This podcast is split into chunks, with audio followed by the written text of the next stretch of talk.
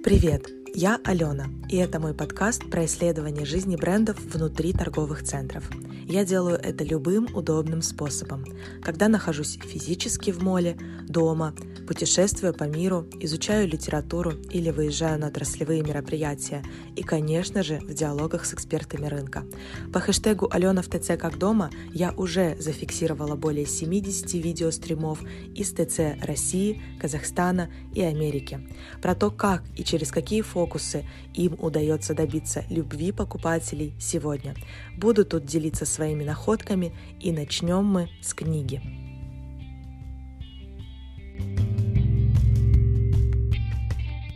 Что заставляет людей покупать? Одна из главных основ визуального мерчендайзинга является выявление реальных причин, побуждающих пользователя к покупке, или наоборот, причин, удерживающих его от покупки товара, чтобы адекватно отреагировать на существующую потребность в удовлетворении запланированной покупки клиентов, побуждающая их покупать больше, находя на это соответствующую реакцию. Создание и стимулирование новой потребности искусственно – это инструмент, который визуальный мерчендайзинг использует для достижения своих конечных целей – увеличения продаж и лояльности клиентов. В этом контексте следует сказать, что то, что потребитель всегда ищет в покупке и в процессе покупки, на самом деле является удовольствием. Клиент покупает продукт или услугу, потому что он хочет удовлетворить свои потребности и желания. Но прежде всего он покупает, потому что хочет воплотить мечту, найти новый опыт, который на мгновение вырвет его из обычной рутины. Если сам товар поддерживает естественные предрасположенности потребителя, он повышает комфорт или облегчает жизнь, отвечает на осязаемую и запрограммированную потребность, визуальный мерчендайзинг использует иррациональные стимулы, воздействующие на 3 различных уровня сознания – сознательный, бессознательный и подсознательный.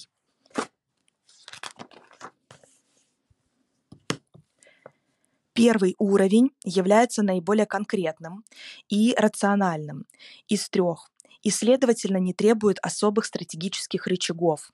Сознательный уровень – это психологический уровень, который задействуется при покупке товара первостепенной важности. Покупка воды, чтобы утолить жажду, хлеба, чтобы прокормиться, одеял, чтобы укрыться и тому подобное. Это уровень, который играет роль при покупке предметов первой необходимости – хлеб, молоко, вода – и диктуются рациональными причинами. Например, качество, цена, удобство, ингредиенты. Второй уровень диктуется бессознательным. Потребителя побуждает к покупке ряд внешних воздействий, которые бессознательно заставляют его покупать определенные продукты, а не другие, и выбирать определенные марки. Другими словами, большинство наших выборов – новое платье, машина, обувь, новый аксессуар – является неосознанными покупками, не столько результатом рационально обдуманного выбора или конкретных скрытых желаний, сколько внешним культурным давлением и ощущением внешности и идентификации. Среда, в которой мы живем, уровень культуры, образование, социальный класс – все эти элементы, влияющие на наше бессознательное и, следовательно, на процесс покупки. Третий уровень диктуется подсознанием. Если бессознательное запускает механизмы, возникающие из-за внешних давлений, которые мы делаем своими собственными, то подсознание выявляет наши самые глубокие и самые скрытые желания внутри нас, без какой-либо особой рациональной основы. Поэтому мы можем легко понять, как эмоциональный аспект приобретает решающее значение в выборе, продиктованном бессознательным, так и в выборе, продиктованном подсознательным, который в целом составляет 90% нашего выбора. На самом деле только 10% наших решений принимаются взвешенно, продиктованы рациональными соображениями. Вместе с эмоциональным аспектом, который берет верх в процессе покупки, мы получаем удовлетворение эго, когда потребитель покупает товар или марку, Он покупает вещь не только потому, что она красивая, многофункциональная, качественная или что-то еще.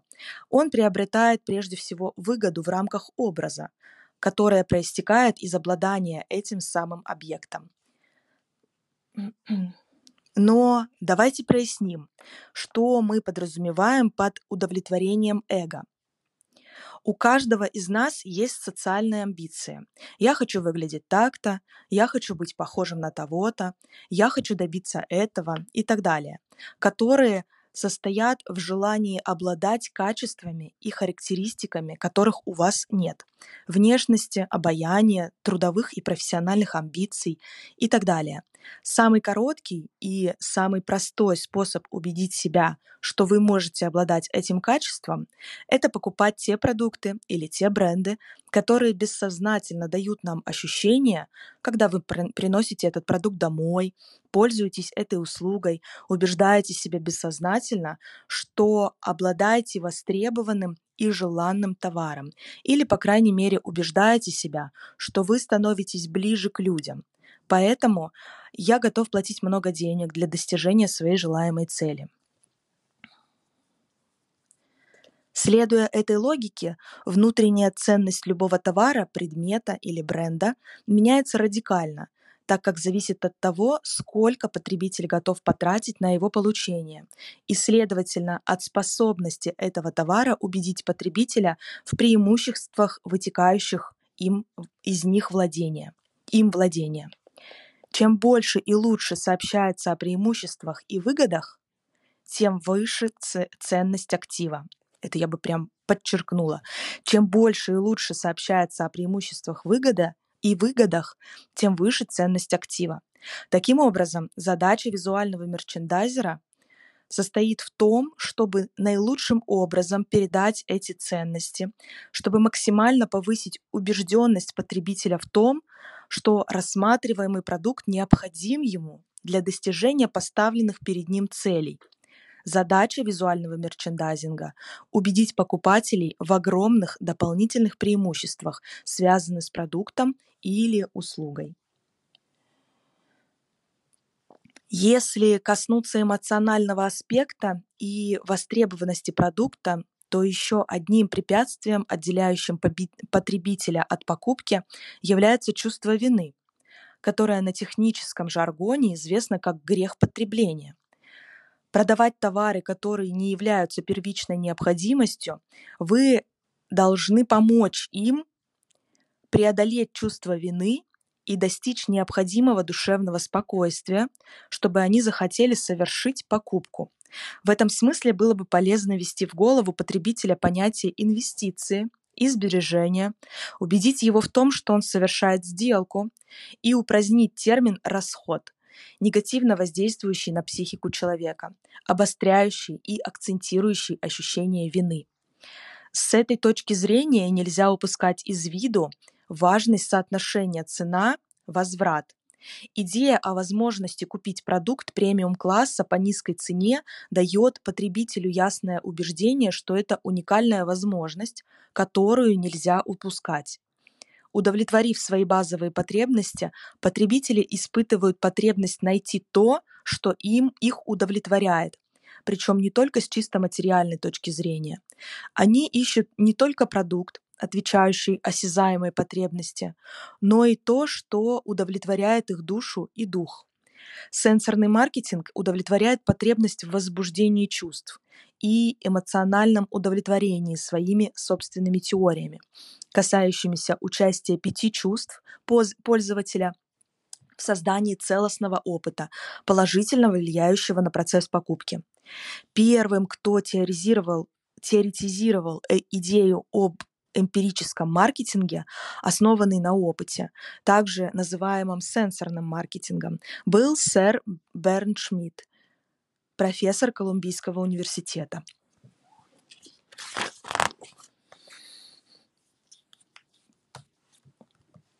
Согласно этому светилу, именно эмоции делают продажу, в то время как рациональная составляющая может в лучшем случае закрепить ее. Эмпирический маркетинг стремится предложить потребителю сенсорное зрелище. Прежде чем прийти к самому продукту, целостный опыт, приятное развлечение и задействующие 5 чувств образы. По Шмидту существует 5 различных типов нового опыта. Осязание, сенсорный опыт, ощущение, опыт, включающий чувства, эмоции и воспоминания, ментальные, позволять познавательный опыт, в основном основанный на рациональных элементах, относящихся к сфере знаний и имеющегося эмпирического опыта, то есть знаний, полученных из прошлого опыта. Действие, опыт, связанный со сферой телесности и семиотики, взаимодействие со знаками. Отношения, опыт, связанный с межчеловеческими отношениями и вовлеченностью. 5 различных типов – осязание, ощущение, ментальность, действие и отношения. Согласно теориям эмпирического маркетинга, в момент выбора товара вступают в действие все 5 видов опыта, которые в совокупности порождают стимулы, действия и реакции, приводящие к выбору. Когда задействованы все 5 видов опыта, мы говорим о целостном опыте покупателя. Напротив, когда мы покупаем потребительские товары, когда выбор включает только некоторые из этих видов зрительного опыта, мы говорим о гибридном опыте. То есть целостный опыт и есть гибридный опыт.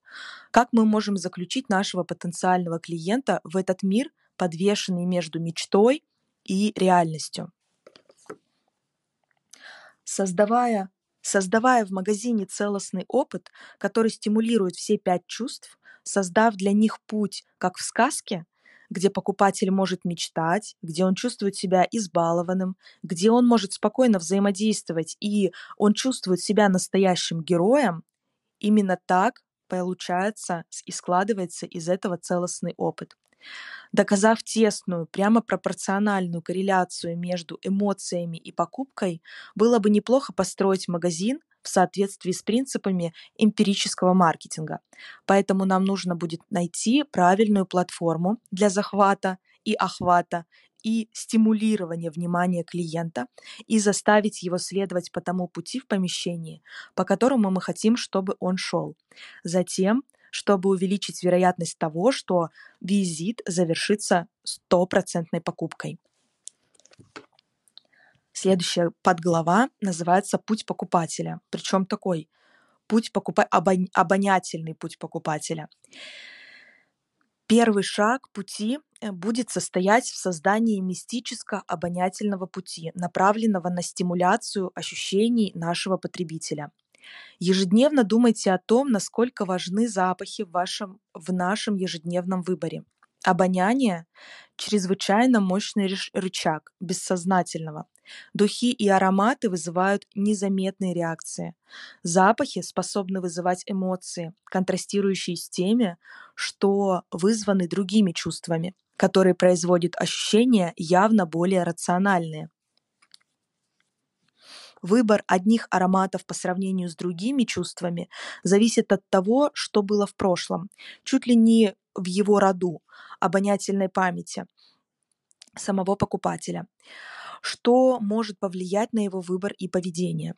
Обоняние связано с теми первобытными периодами, когда человек не был технически развит и нуждался в чувственном проводнике. Чувство запаха является древнейшим у живых существ и по этой причине наиболее развитым. Я на самом деле помню, когда готовилась сама к курсу на скиллбоксе, я прям довольно много искала по психологии покупателей, и везде, когда говорят про сенсорику, говорят о том, что запах — это вообще король среди всех чувств.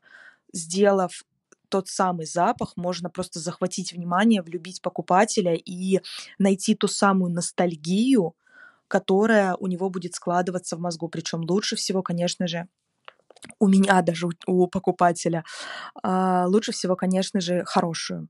Хотя там как посмотреть. В отличие от других чувств, запахи, как правило, остаются в человеческом мозгу гораздо дольше, чем тактильная, зрительная или слуховая память. Обонятельная переработка происходит более бессознательно и непосредственно, пробуждая все те глубинные ощущения, связанные с конкретным контекстом, в который субъект бессознательно вовлечен сентиментально. Таким образом, создать мистический обонятельный опыт означает окутать потребителя с первого шага в магазин определенным ароматом, связанным с этим брендом. Хорошо известно, что мультисенсорика является незаменимым стратегическим рычагом для достижения эмоциональной обстановки и создания опыта в магазине. И доказано, что обоняние в этом смысле является одним из тех фундаментальных стратегических рычагов, который действительно позволяет воздействовать на подсознание потребителя, эффективно влияя на его склонность к покупке. В зависимости от вашего вкуса вы можете выбрать аромат из древесной, цветочной. Еще раз. В зависимости от вашего вкуса вы можете выбрать аромат из древесной, цветочной, пряной или даже цитрусовой основой. Типичными романтическими и свежими ароматами являются сочетания пачули и ангостуры, сочетание цитрусовых и пряных нот. Сочетайте пряный оттенок корицы со сладко-острым ароматом апельсина. Мне кажется, я даже словила этот запах уже. Ароматы на основе талька, типично прованские ароматы, вдохновленные полями цветущей лаванды, сочетание ароматных ценных пород дерева и так далее.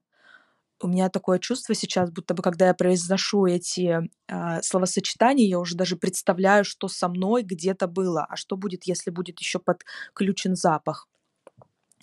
Выбор парфюмерии направлен на то, чтобы стимулировать обоняние потребителя, опьянить чувства, выстроить настоящую обонятельную тропу, похожую на сон, которую на техническом жаргоне называют обонятельным островом, или, скорее, областью, подвешенной между сном и реальностью, где вы можете позволить себе быть опьяненным, выпущенным ароматом, нацеленным на предполагаемые сообщения и стимулы, направленные на потенциального покупателя, связывающий бренд или магазин с конкретными товарами.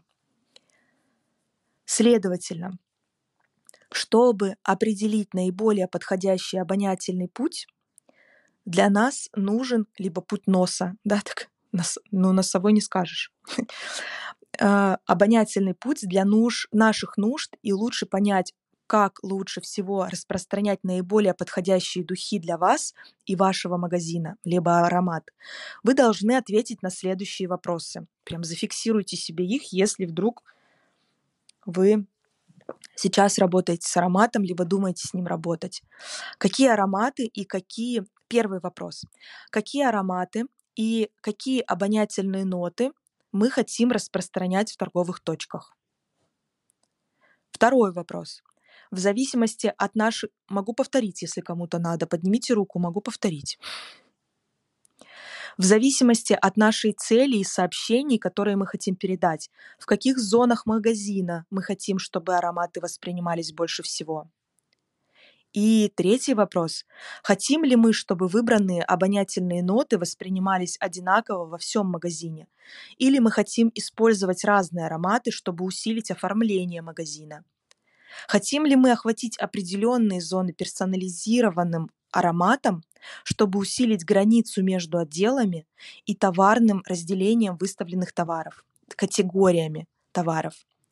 Или мы хотим распространить один и тот же аромат по всему магазину?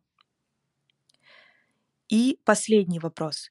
Есть ли какие-то определенные моменты дня или особые случаи, с которыми мы хотим связать данный аромат, чтобы отличить этот конкретный день или это конкретное время дня от обычной рутины?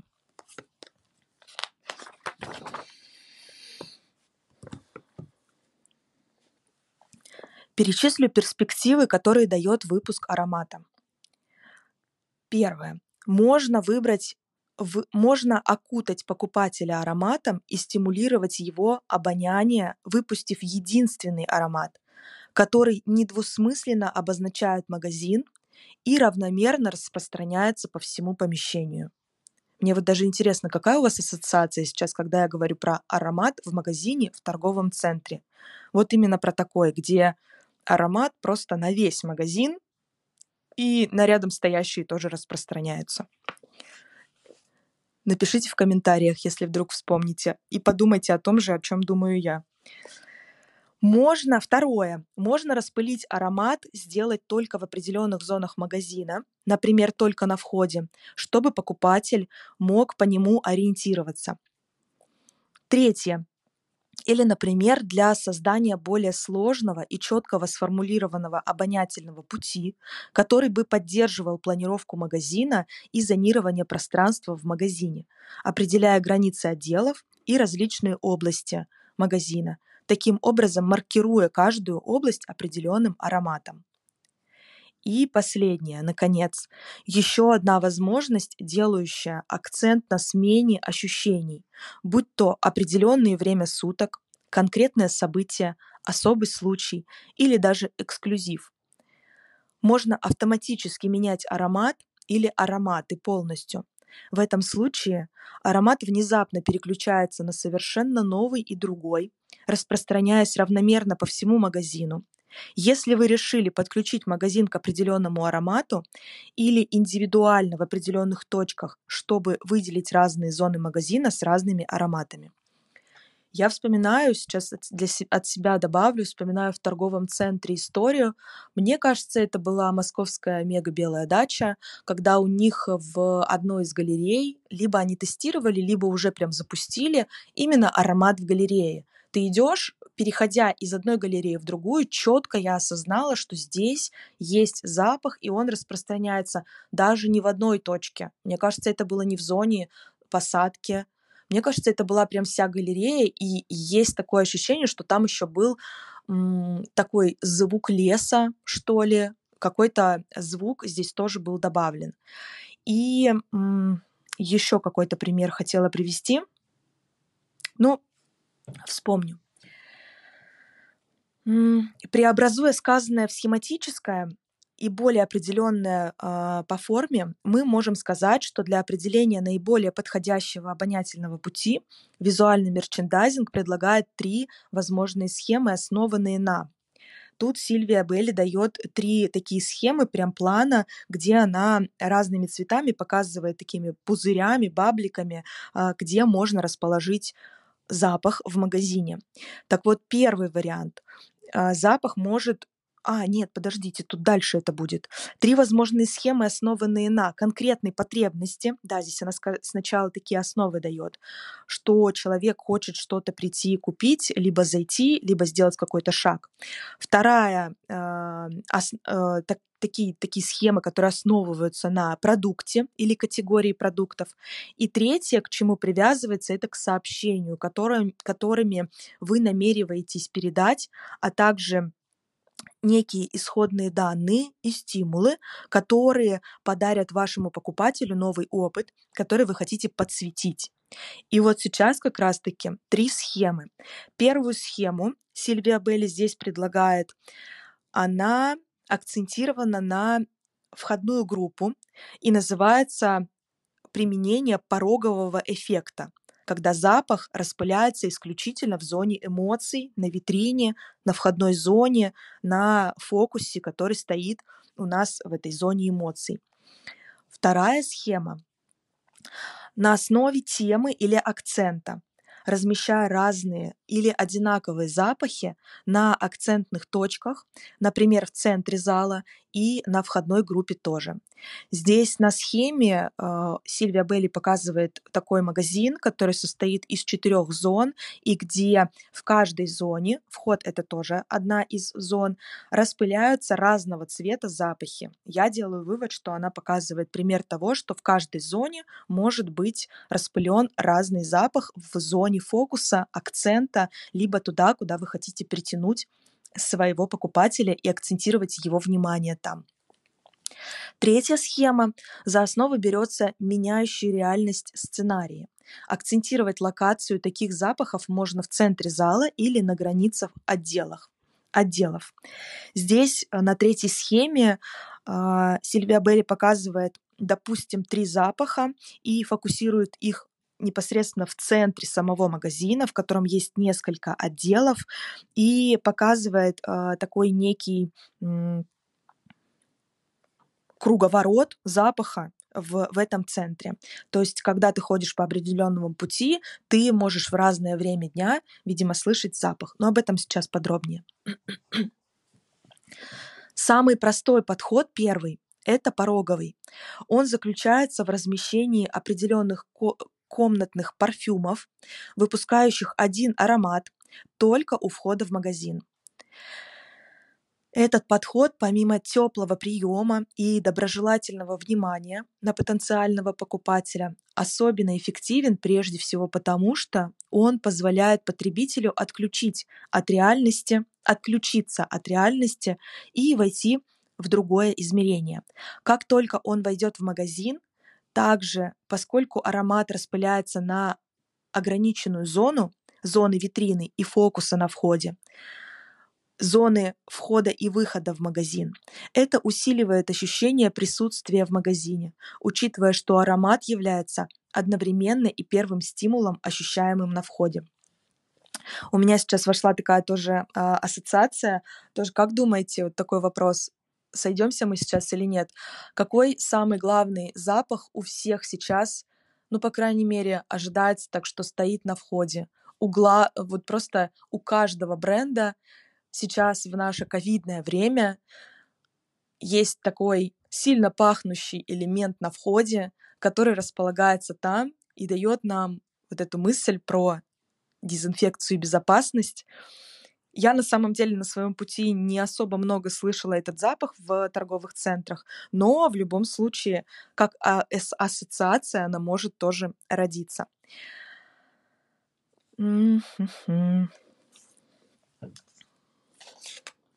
Учитывая, что аромат является одновременно и первым стимулом, ощущаемым на входе, позволяющим покупателю погрузить себя в своеобразную мечту и проживать свой волшебный ароматный опыт, а также конечный стимул покупатель получает перед выходом из магазина, тем самым замыкая круг и приглашая их вернуться, если они хотят пережить опыт еще раз.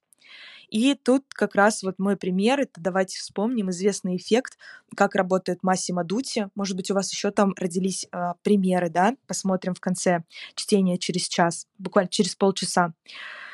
И Лаш, конечно же. Лаш, это, мне кажется, самый ярко пахнущий магазин в торговом центре. Где бы он ни был, мне кажется, его можно найти прям по запаху.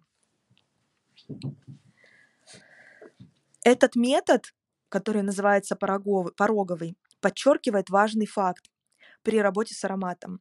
Наше обоняние устроено таким образом, что его можно деактивировать через несколько минут. Ведь известно, как легко почувствовать пристрастие к запаху и привыкнуть к новым духам или парфюму только после того, как перестанешь чувствовать его вовсе, уже через несколько минут воздействия. Для меня это было просто открытием, когда я услышала. Я такая, вау, да это же серьезно.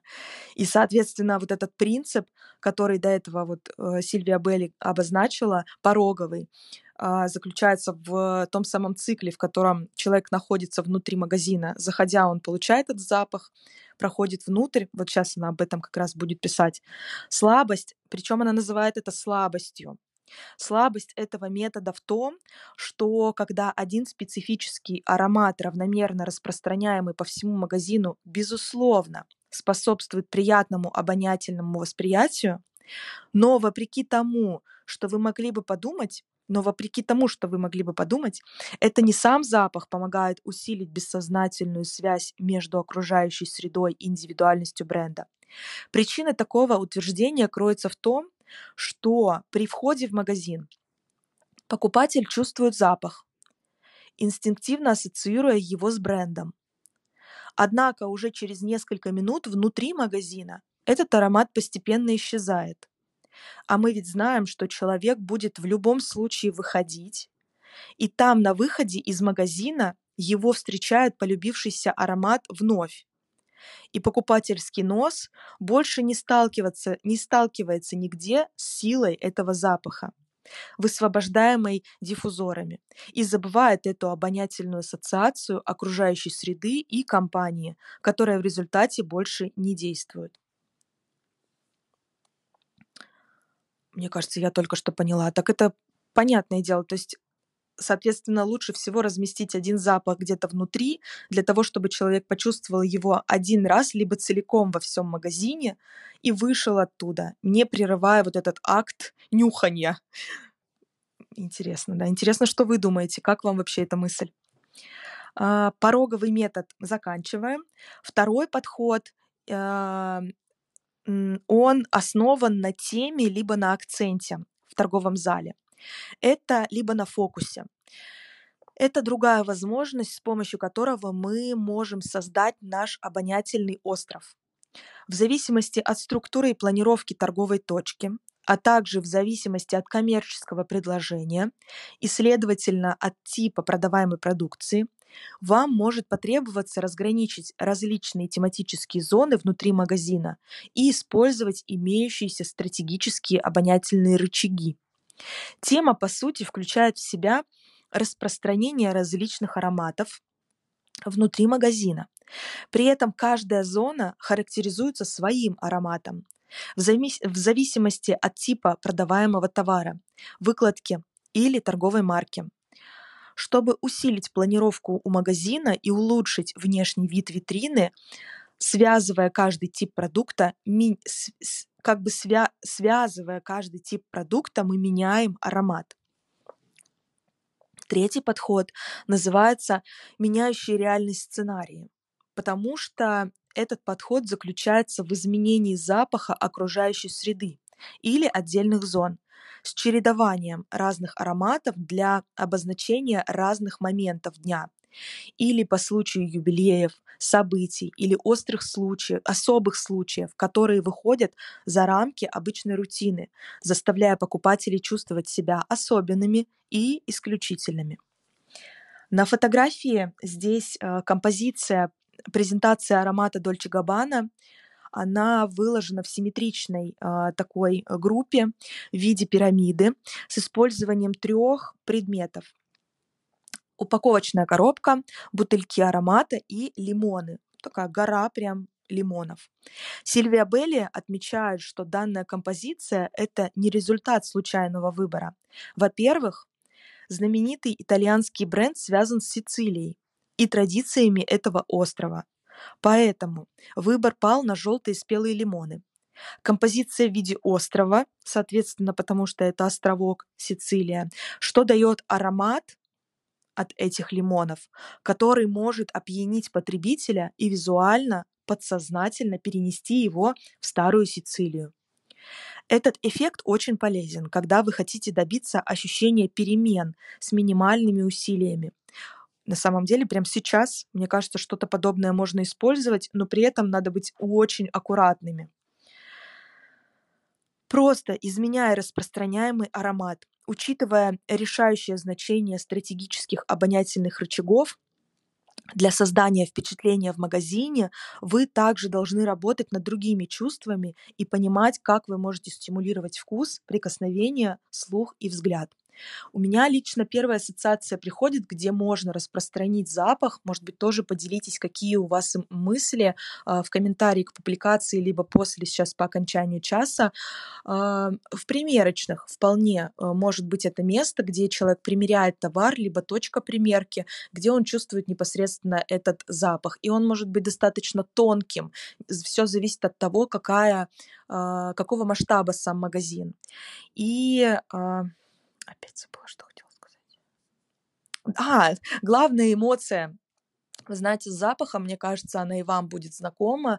Это когда в магазине... Слушайте, я не хочу...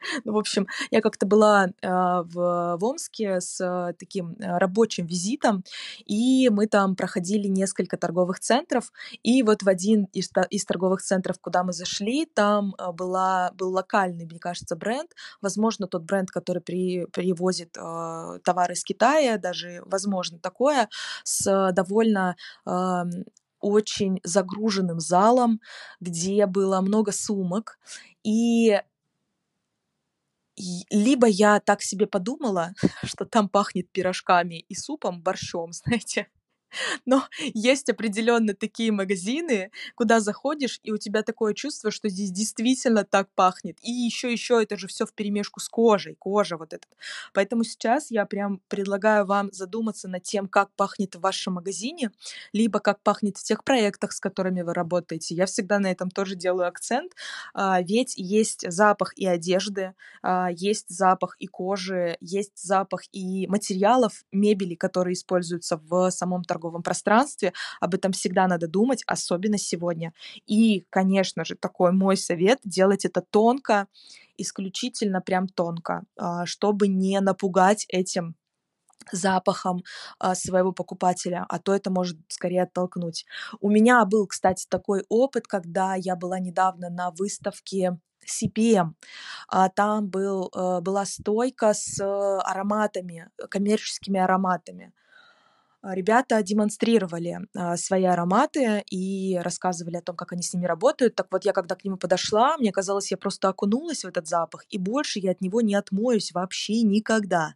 Его было так много. Я говорю, ребят, слушайте, а как вообще этот запах потом человек несет на себе какое-то время, вот этот шлейф? Об этом шлейфе тоже надо подумать, хотя, с другой стороны, тот же магазин Massimo Dutti, как они используют свой запах, и он настолько узнаваемый абсолютно везде, что даже порой приятно унести этот запах с собой. Если говорить про наши такие торговые центры, рядовые торговые центры. Продолжаем. Про вкус, прикосновение, слух и взгляд. Следующее ощущение — это вкус. Это очень специфическое чувство, которое сочетается с обонянием, так как без него мы можем идентифицировать вкусы: сладкий, соленый, кислый, горький и острый, но не можем обонять аромат. Сильвия Белли выпустила эту книгу в 2019 году, я хочу вам тоже об этом напомнить. Тогда еще мир, мне кажется, когда выпускали, наверняка не знал про ковид, и нынче ни для кого уже не секрет, и не надо объяснять, что действительно, когда у нас, как у нас связаны запах и вкус, да, и насколько мы перестаем вообще ощущать вкус, когда у нас запаха абсолютно нет. На это, на самом деле, в наши времена тоже надо делать какой-то акцент, потому что ведь может быть такое, что человек просто в процессе выздоровления, не чувствует еще эти обонятельные вещи, и на него может абсолютно не влиять ваша такая ароматная история. Вкус мы чувствуем в основном, когда покупаем продукты питания, когда есть возможность попробовать продукт перед покупкой, что повышает предрасположение потребителя. Далее Сильвия идет к стимулирующим прикосновениям. Тут я тоже сделаю такую ремарку, что она не пишет про это. Но как вы думаете, как в фэшн-магазинах, где нет продуктов, можно использовать вкус? Какие можно использовать моменты привлечения для того, чтобы стимулировать все-таки и это чувство, ощущение тоже? Такой вот вопрос вам, может быть, кто-то напишет. Для меня, конечно, это ответ всегда какая-нибудь конфетка, какой-нибудь сок, либо шампанское в дни скидок. И это как раз тоже играет с нашим воображением, немножко меняет нашу реальность и очень хорошо порой работает. Едем дальше.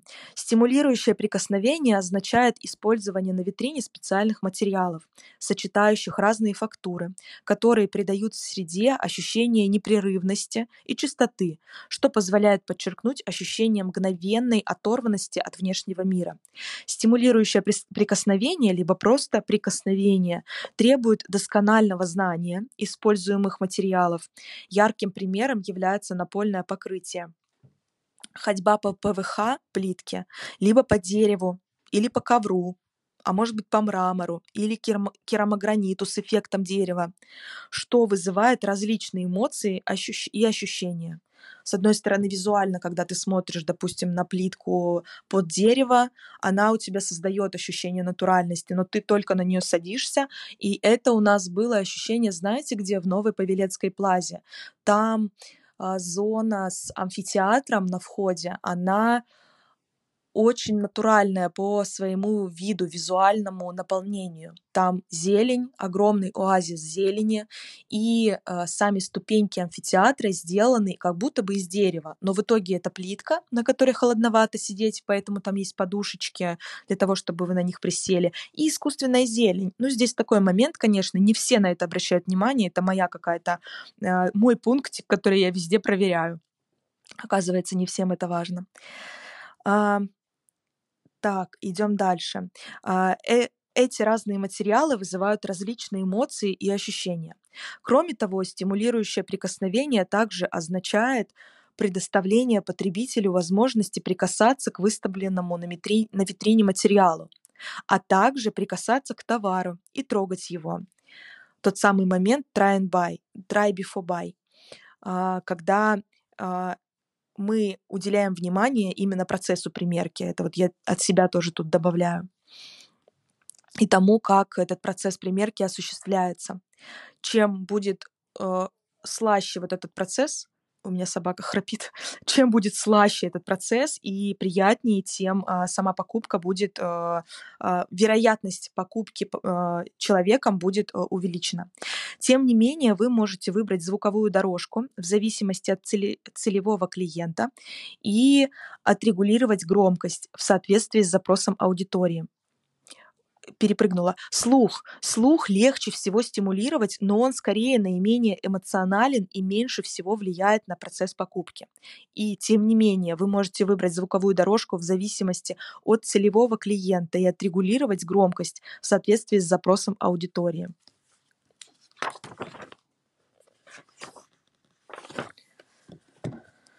Например, если вы снижаете громкость музыки, вы даете потребителю возможность расслабиться во время ожидания у кассы. Если вы включите ее громче, вы увеличиваете кровяное давление и ускоряете эффект таймера в покупке. Здесь я добавлю от себя, что как раз-таки вот эти увеличенное количество звука, когда чем громче звук, тем быстрее шопинг, действительно, эффект таймера включается.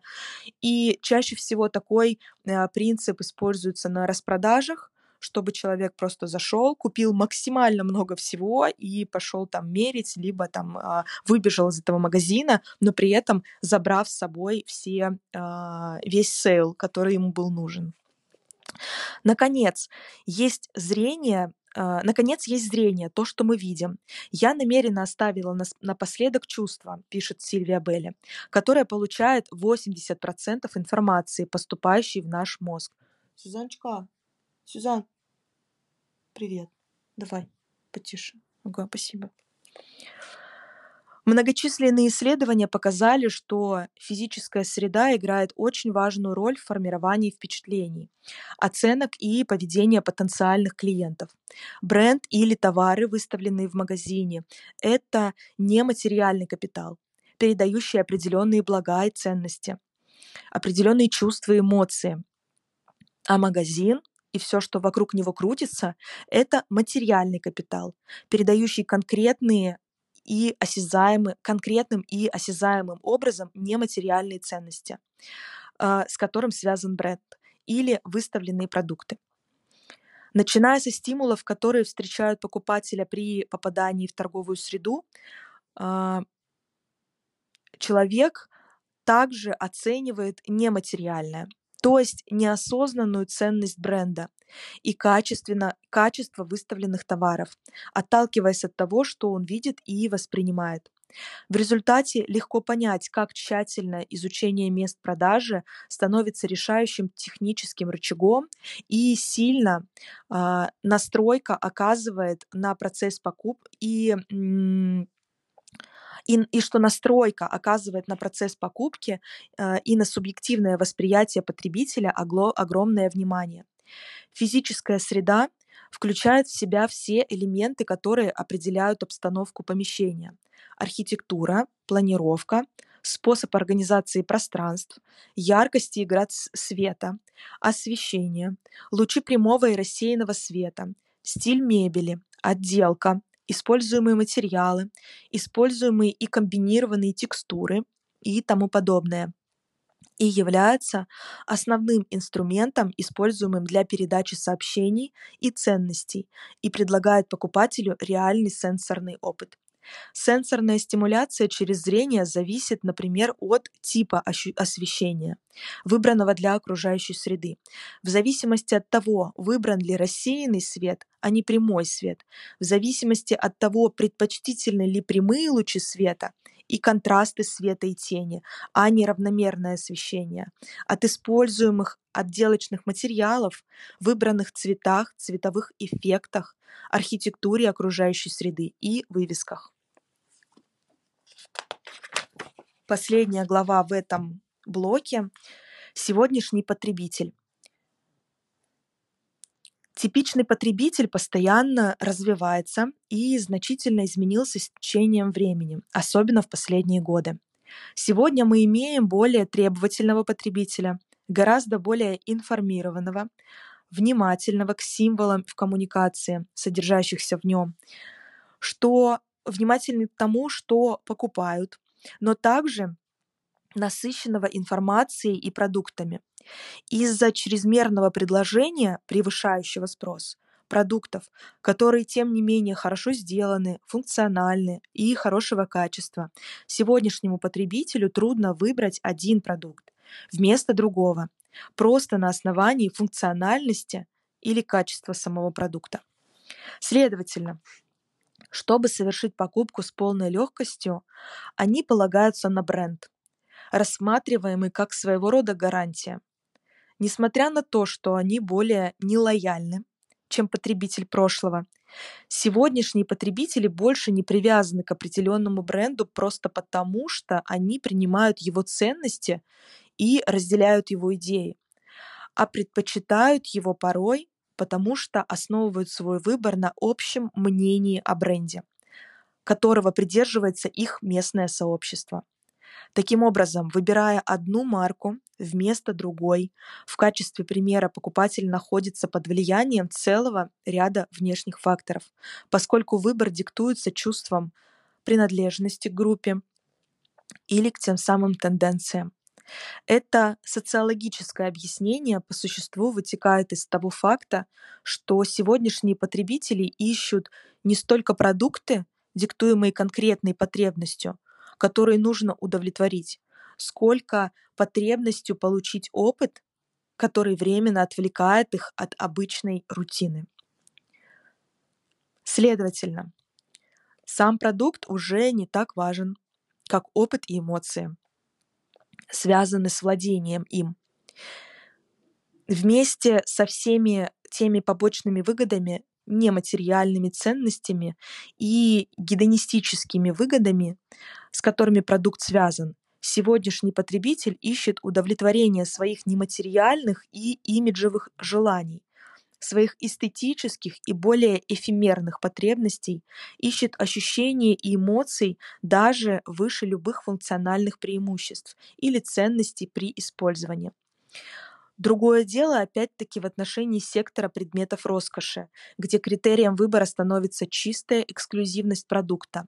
Ценность предмета тем выше, чем более он эксклюзивен, уникален и недосягаем для большинства. Покупатели предметов роскоши обычно пользуются спросом высокого класса с высоким доходом и сильной склонностью к тратам. Интересно так. Поскольку премиальная потребительская цена не имеет большого значения и является стратегическим рычагом, который практически не имеет влияния на процесс покупки. Главной вещью для них – добиться эксклюзивности, качества, им важен дизайн и имидж, сколько бы это ни стоило. В свете всего этого можно с уверенностью сказать, что сегодняшний потребитель больше удовлетворен простым владением товаром, чем от преимуществ самого продукта. Я бы здесь добавила такой момент, как раз-таки здесь надо нашим локальным брендам сейчас посмотреть внимательно на то, как работали эти международные бренды, которые сейчас временно закрыты, какие акценты они расставляли, как они подсвечивали свою важность, как они собирали вокруг себя комьюнити, сообщество, и стать тоже центром этого сообщества. У меня в голове, конечно, есть несколько брендов, которые являются уже среди российских сообществ образующими, и в которых, вокруг которых создались уже свои комьюнити, такие люди по интересам, да, компании по интересам. Но также ведь можно создать самому торговому центру, что в целом торговые центры сейчас ведь и делают тоже, когда создают вокруг себя комьюнити и тем самым сообщество, и тем самым подсвечивают и тех игроков, которые есть у них в торговом центре, показывая их важность, их ценность и, может быть, коллаборируя их друг с другом. Возможно, здесь стоит рассмотреть какие-то слоганы. Это я сейчас просто накидываю такую мысль, которая пришла в голову, которые использовали H&M, либо как H&M. Допустим, если мы ориентируемся на этот бренд, да, и обратить внимание на то, что было сказано выше. Возможно, переслушать потом этот эфир. Может быть, вам будет полезно. И посмотреть еще раз, на какую целевую аудиторию эти бренды смотрели, с какой целевой аудиторией они работали, ведь если говорить про предметы, обратить внимание на тот же самый H&M, например, их витрины, как они выглядят, не только само наполнение зала, да, а их витрины. Я помню в свое время, когда они закрывали все свои витрины белыми перегородками, и мы в торговых центрах просто противились тому, чтобы их витрины, их зал физически был закрыт от покупателя, который находится в галерее. А бренд был 100% уверен, что у него это сработает. И витрины, которые они сейчас ставят у себя, насколько они подчеркивают свою причастность к людям, насколько они приближаются, ближе к людям становятся, используя предметы, обернутые этой бумагой. Вот смотрю на нее и забыла, как называется, оберточной бумагой, крафтовой бумагой, да, либо используя определенные цвета, рефлексы, образы те же самые. И выходя там на коллаборации там, с YouTube, типа позавчерашние новости у них как-то вели, прям из магазина свой эфир записывали, да, на YouTube, когда они встречались с аудиторией, и это та самая подпитка через сообщество, через амбассадоров, каких-то инфлюенсеров, те самые моменты, где можно соприкоснуться с брендом не только трогая его продукт, а и увидя какие-то материалы на витрине, проходя мимо. Это мысли вслух. И я буду уже финалить, осталось 2 абзаца. В свете всего этого можно с уверенностью сказать, что сегодняшний потребитель больше удовлетворен простым владением товаром, чем от преимущества самого продукта. Следовательно, роль визуального мерчендайзинга сводится к продаже идей, стимулов и предложений, способствующих увеличению желания купить, формированию дальнейших потребностей и порождению новых, которые вовлекают покупателя эмоционально вызывать воспоминания, приятные ощущения, побуждая их оставаться в магазине дольше, так как доказано, чем дольше время, проведенное в магазине, тем легче покупателю изменить свои планы расходов и изменить свой лист запланированных товаров, в зависимости от того, насколько контекст смог стимулировать и убедить их. И, следовательно, в зависимости от того, насколько убедительным покупательский опыт стал созданный для них магазином.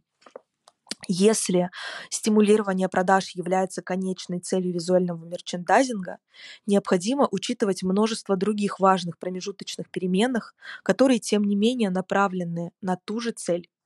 Одним из них, например, является повышение объема продукции, независимо от реальной мотивации и интереса в зоне охвата. Это связано с тем, что, подобно тому, как в животном мире правит стадо, в человеческом мире люди склонны следовать за толпой. Чем больше движения, тем больше интерес и, следовательно, больше продаж. Вот такая крутая глава. Жду ваши комментарии, вопросы, пока буду отключать запись. И на завтра у нас довольно крутая тема — это цвет, его история, его характеристики, его использование по цветовому кругу, по витрине. Здесь достаточно много и примеров, и самого цвета. И это, мне кажется, одна, если смотреть по топу 3 книг, которые я вам показывала в самом-самом начале в видео, когда мы выбирали эту книгу, то здесь лучше всего разбирается цвет, как мне показалось. Поэтому будем завтра прям углубляться в этот момент.